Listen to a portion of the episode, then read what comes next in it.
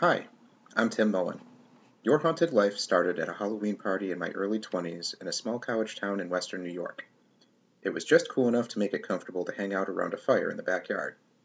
I don't think the hosts had planned it, but people organically began sharing their personal ghost stories around the fire, or the urban legends from their hometown. It felt like such a cool way to connect to people, to hear their experience and how they made sense of it, and I wanted to share that with other people too. In each episode, I speak to someone about their own personal story of the supernatural, however they view that, and try to get a little deeper into what that experience means for them. I don't spend any time or thought here trying to decide if a story really happened or looking for alternative causes for an experience. I'm way more interested in hearing how the individual experienced it and what it means to them. If you are too, I hope you'll continue to join us. It's a big, weird world. Come explore it with me.